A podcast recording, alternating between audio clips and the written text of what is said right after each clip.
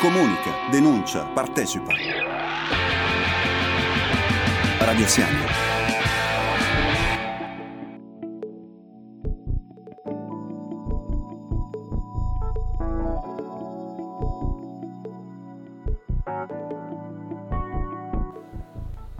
nona edizione del premio Fausto Rossano qui eh, a Palazzo Fondi, Festival del Cinema, del Sociale e della Salute Mentale. Le nostre interviste questa sera iniziamo con eh, un personaggio già che ha un suo background nel mondo del cinema, Simonetta Columbo, con il suo cortometraggio Gli ospiti. Benvenuti ai nostri microfoni. Grazie mille, è un piacere essere qua. Simonetta, partirei da questo tuo cortometraggio che tratta un tema molto delicato ma importante, l'igiene mentale. Eh, come nasce la tua idea di, insomma, di, di questa pellicola? Ehm, diciamo che è nata in maniera molto spontanea. Io volevo fare un documentario e, e diciamo sono sempre stata affascinata dalle mm, persone, diciamo un po' meno eh, mh, mm, protagoniste diciamo nel, così, un po' nella nostra società perché poi parliamo di inclusione, un tema molto importante però l'inclusione dovrebbe riguardare anche il tema della sofferenza psichica. Che esperienza è stata dal lato umano? Come insomma, incontrare queste persone da regista, insomma da persona che è stata vicina a queste persone? È stata un'esperienza bellissima perché queste persone eh, che eh, nella vita hanno diciamo, sofferto, non hanno vissuto una vita proprio molto felice, però ehm, ciò che mi ha colpito è la loro capacità di di dare, di sorridere e l'essere tornati diciamo al poter vivere dei valori in maniera molto profonda. Le riprese, quanti, parliamo un po' di tempistiche, insomma, e di luoghi, quando, diciamo, le, che tempi avete avuto e in che luoghi il, la tua pellicola è stata girata? Um, più o meno in cinque giorni ho girato e, um, e, ho girato in una comunità integrata che si trova a Mandas. Ovviamente questo anche grazie al direttore Antonello Pili che ha avuto la sensibilità e la veramente un uomo molto intelligente che mi ha permesso di poter eh, stare con uh, i suoi ospiti. Eccola, eh, l'ultima domanda e chiudiamo, la reazione di queste persone così sensibili nel vedere, da, vedersi davanti a una telecamera, all'obiettivo, che reazione hanno avuto? Loro erano veramente molto molto felici, erano contentissime perché poi come ci insegna la parabola del Vangelo della lanterna, la luce deve stare sopra il tavolo e non sotto e queste persone ehm, desiderano poter comunicare e splendere. Noi ti ringraziamo per essere stato ai nostri microfoni e grazie. Grazie a voi.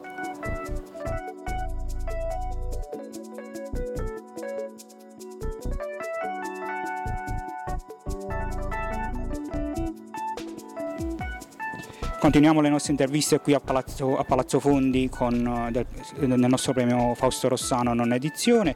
Siamo con uh, Elisa Cherchi del uh, documentario e cortometraggio Come Soli. Innanzitutto grazie e benvenuti ai nostri microfoni.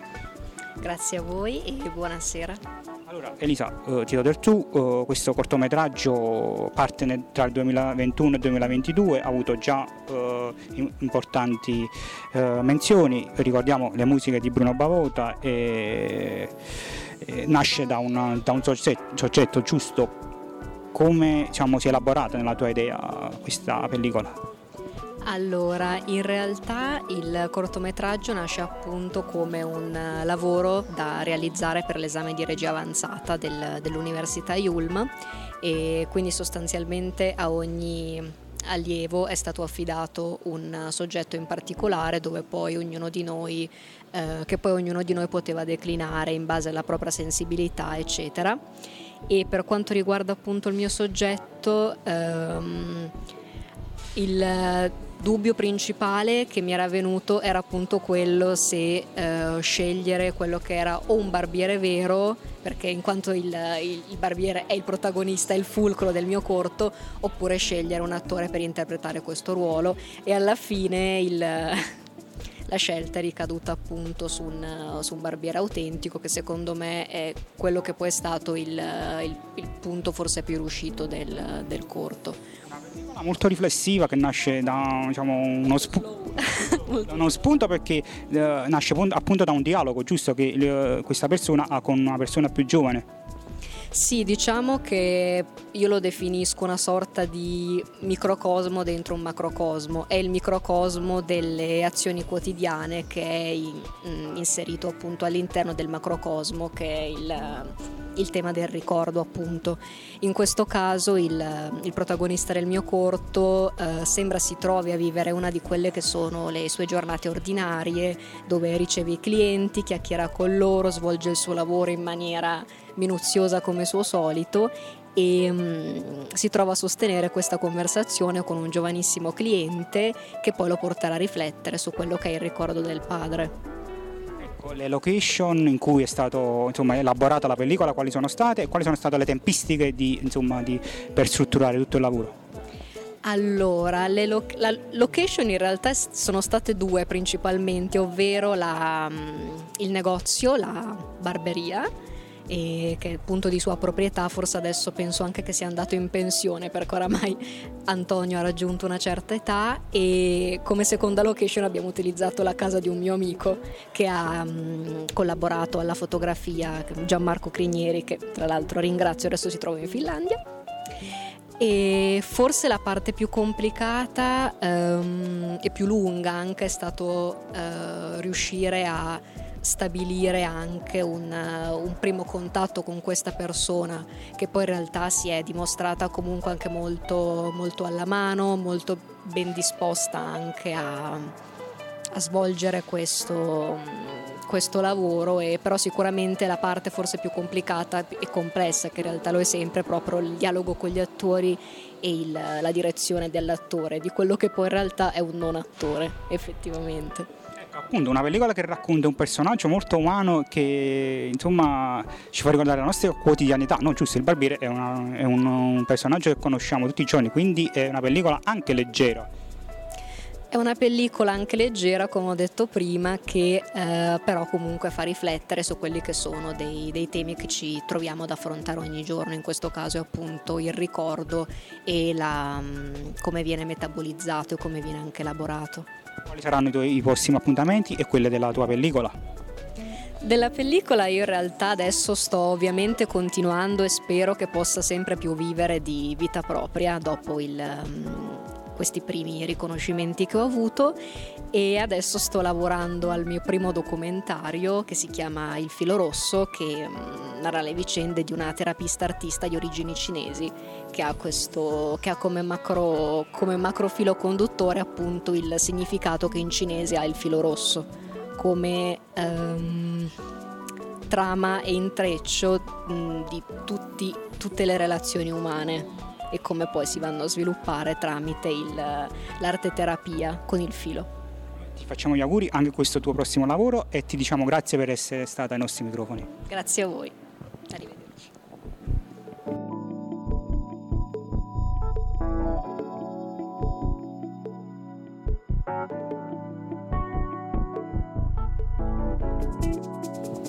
Continuano le nostre interviste, qui la non edizione del premio Fausto Ressano, abbiamo con noi Marco Rossano. Allora, non edizione intitolata Corpi Sospesi, eh, perché la scelta di questo nome e soprattutto che edizione è stata? Beh, insomma, questo è un festival particolare che nasce appunto da un rapporto anche straordinario di padre e figlio, perché Marco in qualche modo ricorda attraverso questo festival il padre si parla di, di, di, di, tematiche che sono legate alla salute ma non solo, si parla di umanità e quindi io sono qui venuto a presentare un cortometraggio che appunto ha coinvolto sia me che Marco insieme a Officine Comitole, insieme a Dedalus l'anno scorso all'interno di un workshop eh, che si chiama Il senso di un luogo. Ne è uscito fuori un documentario breve su Porta Capuana che si chiama appunto Le voci di Porta Capuana. Abbiamo cercato di raccogliere in qualche modo le voci diverse di Porta Capuana che è un quartiere un po' di confine, un quartiere ex commerciale, anche un po', magari anche un po' decadente ma sempre straordinario, che è un quartiere che raccoglie un po' una Napoli delle diversità, insomma.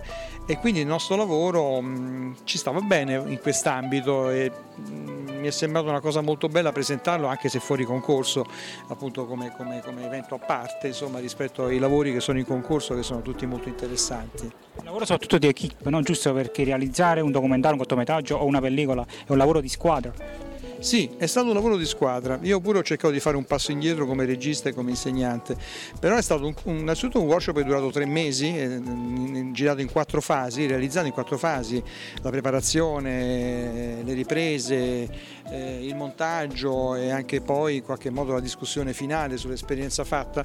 Ed è questo ha creato molto gruppo, insomma, mm, ragazzi che venivano da esperienze diverse, chi dall'Accademia di Belle Arti, chi dall'università, chi filmmakers, insomma che avevano voglia di, di conoscere un po' questo, questo, pezzo un po' minoritario, minoritario del cinema che, che, è quello del documentario, insomma, che però in questo momento in Italia ha preso molto molto piede. E devo dire che però la cosa più importante è stata l'esperienza umana, cioè il conoscersi amici, pranzare insieme, discutere, chiacchierare non solo di tecnica cinematografica ma anche di cose importanti che sono legate anche alle nostre vite che ci facciamo qui innanzitutto e poi forse più piccolo ma non tanto piccolo che cos'è questa grande città porosa che è Napoli. Ecco, dal punto di vista proprio dei, dei luoghi, perché ho sentito prima la, la presentazione, il dibattito, che testimonianze avete avuto modo di scoprire e che storie di che genere di storie tra le persone? Beh, insomma, le testimonianze sono, sono, sono, tante, sono diverse. Siamo partiti da un acquaiolo Pasquale che appunto fa, fa, fa, il suo chioschetto e lui sta lì storicamente, insomma,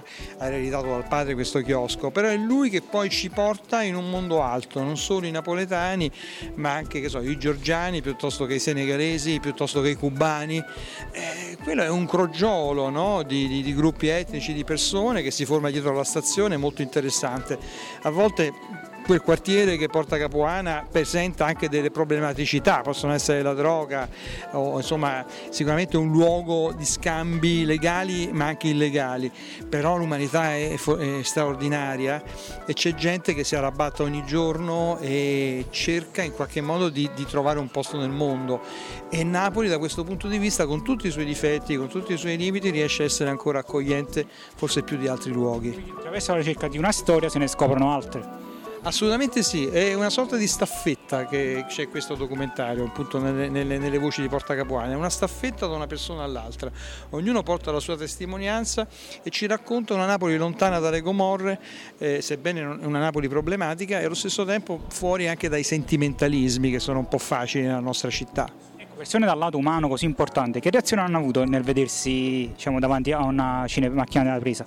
Beh, è stato, è stato, bello fare la proiezione con loro, è stato molto divertente. Loro si vedevano, ma alcuni, sai, non pensano neanche di poter essere ripresi. Dice, ma io non sono un attore. Dice, ma tu non devi essere un attore, devi essere te stesso, no? Che è una delle cose belle di questo, di questo, di questo lavoro, che è quello del, regista documentarista, insomma, no? di restituire una dignità e, e, delle storie a persone che mai penserebbero di essere rappresentate perché il cinema si, si guarda sempre con la C maiuscola.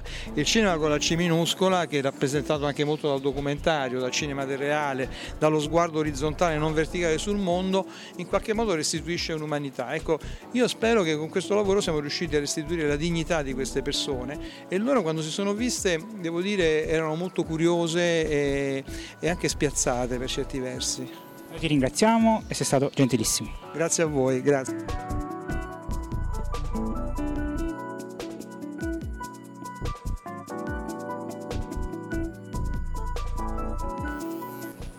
Continua la nostra intervista qui sempre sul cortometraggio Le voci di Portavovana con, con mediatrice culturale di, di questo lavoro cinematografico. Innanzitutto benvenuta ai nostri microfoni.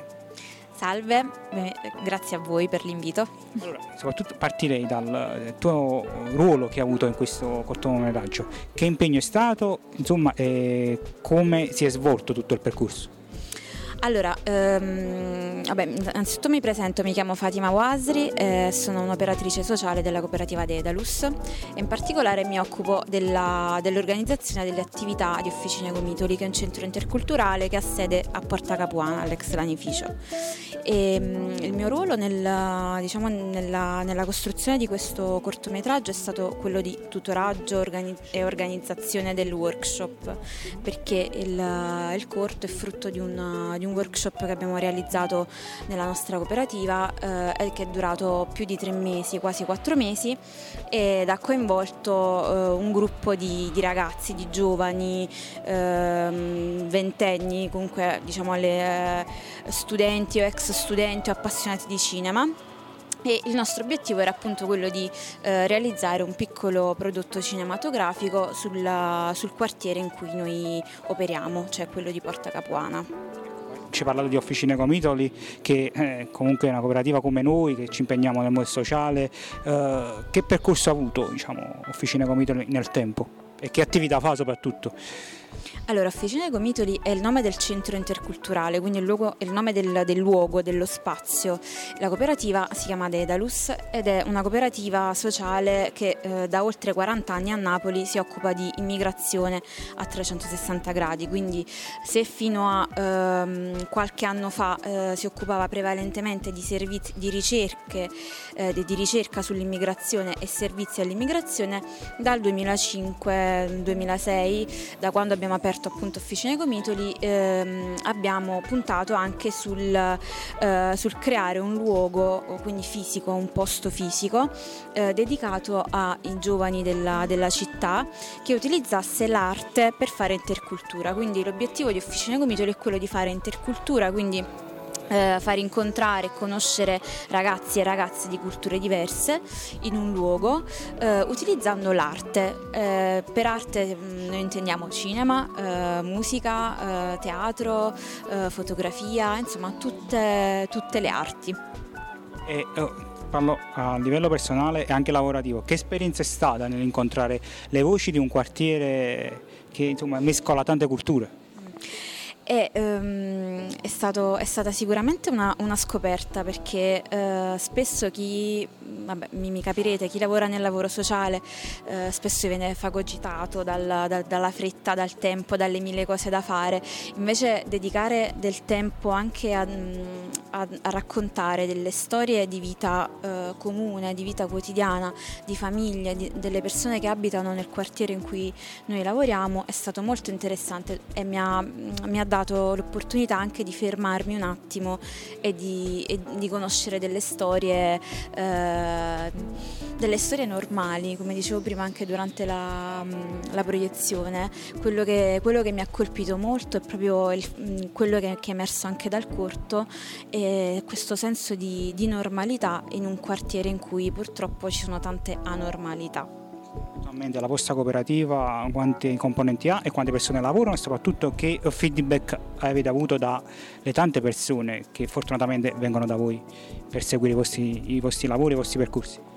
La cooperativa, la cooperativa Dedalus ormai è, diciamo, è, cresciuta abbastanza negli ultimi anni, ora siamo più o meno una novantina di dipendenti, quindi lavora su varie, su varie aree, cioè, quindi dalla, dalla, tratta allo sfruttamento lavorativo, sfruttamento della prostituzione, accoglienza ai donne vittime di violenza, ehm, minori stranieri non accompagnati, mediazione linguistico-culturale nelle scuole, nel, negli ospedali musicali, ehm, insomma facciamo t- tante tante cose. Ehm, io posso, posso, parlare della mia esperienza di, di, mediatrice e di operatrice sociale del centro interculturale che si occupa fondamentalmente di educazione e ehm, diciamo, inserimento del, degli adolescenti eh, nella, anche nelle scuole perché poi lavoriamo molto anche a contatto con, con le scuole del territorio quindi eh, ovviamente è un lavoro molto lungo da fare, soprattutto quello nel, nel, quartiere di Porta Capuana.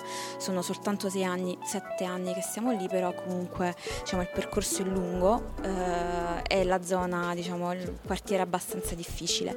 Però eh, devo dire che si sono create belle sinergie con varie realtà del, del territorio e non solo, quindi cioè, come anche per esempio questo, questo corto ci ha, ci ha dato anche l'opportunità di conoscere tante persone che che vengono anche da fuori, quindi eh, di farci conoscere, di far conoscere il quartiere e anche noi di ehm, apprendere cose nuove. Ti ringraziamo per il tuo impegno ed essere stato ai nostri microfoni e ti aspettiamo in radio quando prima. Molto volentieri, grazie a voi.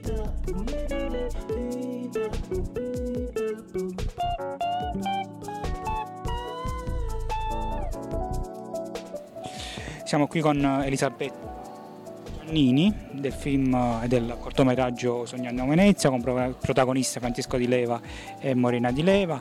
Uh, allora, benvenuti ai nostri microfoni. Grazie mille. Scusi. Eh, grazie scusi se un po'... e... Come uh, un cortometraggio che uh, parte da un'idea, no? uh, quella di unire diciamo, più cose, l'attualità del mondo degli influencer, ma anche abbiamo visto il Festival del Cinema di Venezia, però ha una, una, caratteristica molto leggero e molto frivolo. Come si è elaborata nella tua testa questa idea? Sicuramente noi già in sceneggiatura abbiamo scelto di raccontarlo in maniera leggera appunto perché su questo tema si poteva scegliere una strada più tragica, ne abbiamo di esempi di cronaca di molti casi dove da uno scherzo o da una leggerezza è finita in tragedia, ma noi non volevamo questo, primo perché forse perché eravamo usciti da poco dalla pandemia e volevamo un po' alleggerirci, ma anche perché tenevamo molto a voler bene ai nostri personaggi, per quanto erano lontani da noi, lontani, non avremmo mai fatto le loro scelte, volevamo, cioè volevamo che il pubblico volesse bene ai nostri personaggi e credo che questo avere Francesco e Morena che sono realmente padre e figlio ci ha aiutato molto a, rea- a ridare un rapporto reale. Ecco, com'è nato l'incontro con Francesco e Morena? Che poi tra l'altro sono, molto, sono veramente interessanti nel vedere questa pellicola. In realtà è nato più all'inizio più con Morena che con Francesco, si può pensare il contrario, ma invece abbiamo trovato sul, sull'Instagram di Morena un loro balletto e abbiamo visto il loro, il loro giocare insieme e con la telecamera e erano perfetti e loro hanno accettato subito e li posso solo che ringraziare perché hanno dato un valore enorme al cortometraggio. Un, un cortometraggio che eh, è, è, molto particolare, è leggero però fa anche riflettere su una tematica importante, quella dei sogni, diciamo, delle illusioni, no? Sì, sicuramente il cortometraggio vuole riflettere sul fatto che ormai veramente tante cose hanno perso l'importanza materiale, cioè sembra quasi che ci stiamo disintegrando come società, che è più importante far vedere agli altri fare una cosa che farla, farla realmente. E forse anche per questo in realtà abbiamo scelto di trattarlo in maniera leggera anche perché secondo me tutto questo mondo dei social, dell'apparire crea anche molta ansia, per questo me piace molto anche, c'è una scena con la madre interpretata da Miriam Candurro dove il padre dice sì ma non dobbiamo pensare sempre avanti, godiamoci il momento, per quanto il loro momento è una cosa che per noi, semmai spettatori, non è giusta, almeno diamogli i suoi 5 minuti di felicità, non abbiamo sempre l'ansia di cosa verrà dopo. E la chiusura dell'ultima scena è proprio l'allargarsi no, di questa camera e scopriamo che cos'è la realtà. Sì, è, è un po' quello perché tu stai con questo rapporto padre figlia, li segui, anche se non capisci perché lo fanno, vuoi vedere dove vanno, come vanno a finire, vedere che fanno tutto questo per nulla, per una foto, ci dà quel sentimento di vuoto quasi. È una pellicola che è stata anche protagonista a Pesaro, soprattutto a Giffoni, vero? Sì, siamo stati proiezione speciale a Pesaro in piazza e nella sezione Parental Experience del Giffoni. Sono grata a tutti quanti i festival. Che feedback ha avuto modo di vedere? Perché il Giffoni Film Festival, eh, ricordiamo, è un festival dei ragazzi tra i più importanti a livello internazionale. Che feedback ha avuto modo di ricevere da, appunto, da, proprio dal mondo dei ragazzi? Noi in realtà eravamo nella sezione per i genitori e alla fine però mi è anche interessata come scelta perché comunque eh, fa vedere anche i genitori che sono i primi a dover combattere forse un, un, approccio a queste nuove tecnologie. E sicuramente è stato positivo. E ho ricevuto un bel credo che se, cioè, ho sentito l'emozione, sia le, la risata che la tristezza finale. Questo è quello che cerco sempre in sala e quando lo sento ne sono molto felice. Vogliamo con ricordare insieme a te il team di tutti i collaboratori che hanno contribuito alla realizzazione del cortometraggio. Sì, io tenevo soprattutto a ringraziare innanzitutto Morena e Francesco Di Levo, ovviamente, ma anche tutto il cast, Miriam Candurro, Carmine Borrino, Adele Pandolfi, anche tutta la troupe, la maggior parte napoletana e soprattutto la Mare Chiaro Film che ha prodotto il cortometraggio l'ha seguito sin dall'inizio e in particolare Antonietta Lillo, Alice Mariani e Fabiana Bosco. Noi vi auguriamo un bocca al lupo e grazie per la vostra intervista. Grazie mille a voi.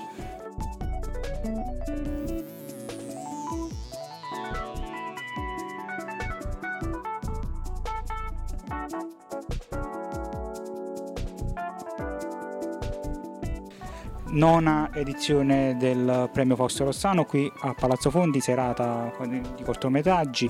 Questa mattina siete stati protagonisti all'Accademia delle Belle Arti di Napoli, anche nelle diverse scuole, no Marco? Innanzitutto eh, grazie di essere ai nostri microfoni e come stai? grazie a voi, grazie dell'ospitalità, è sempre un piacere ritrovarci. Come stiamo? Siamo stanchi, però soddisfatti perché stiamo, oggi sono sette giorni di festival ne mancano due sono, sette, sono stati sette giorni pieni, pieni di pubblico, pieni di significato, pieni di argomenti, discussioni, condivisione.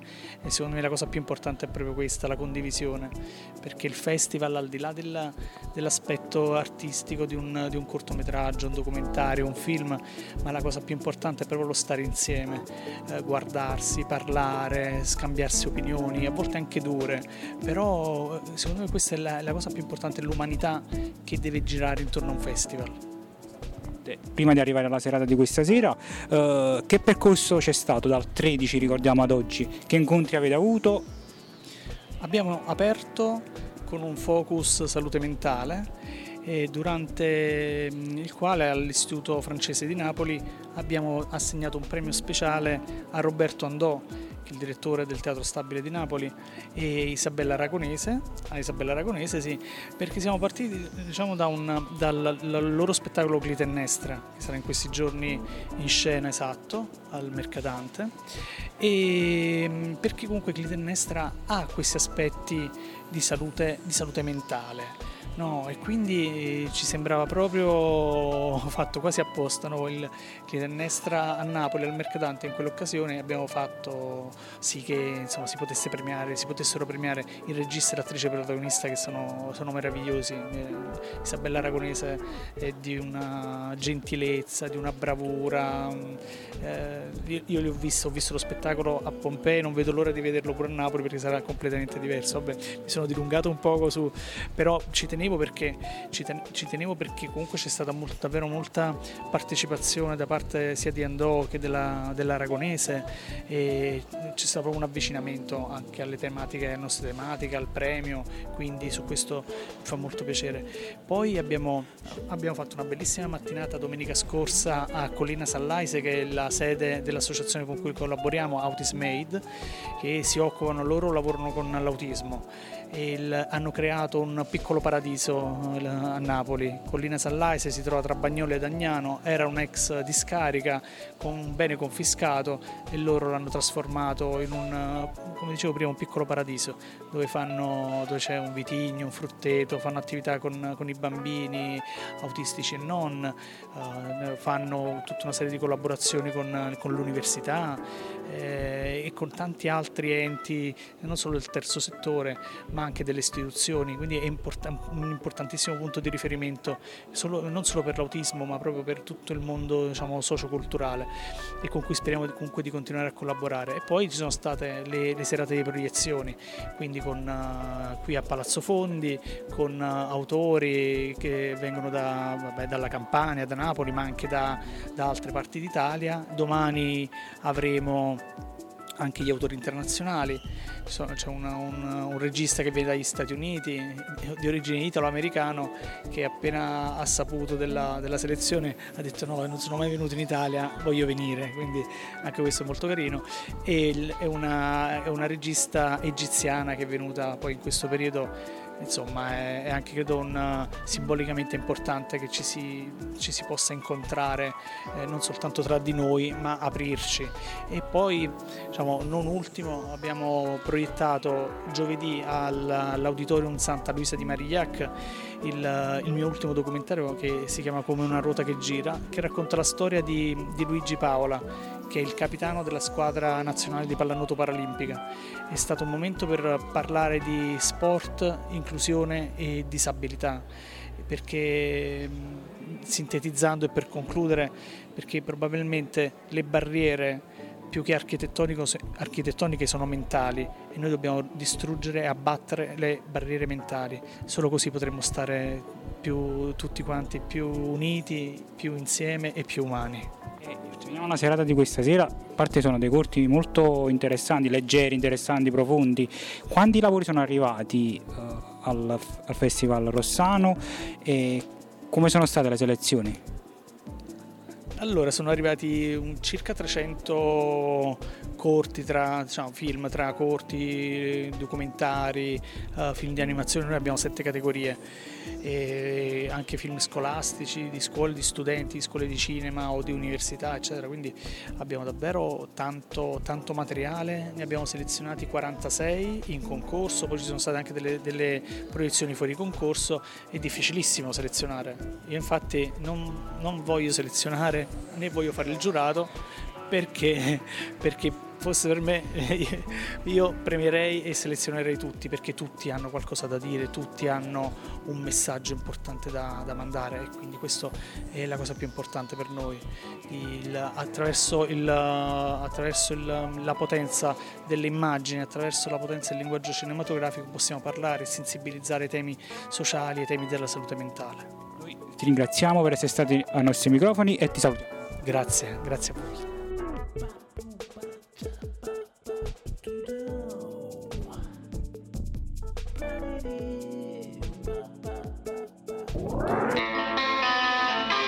Comunica, denuncia, partecipa. Radio Siamo.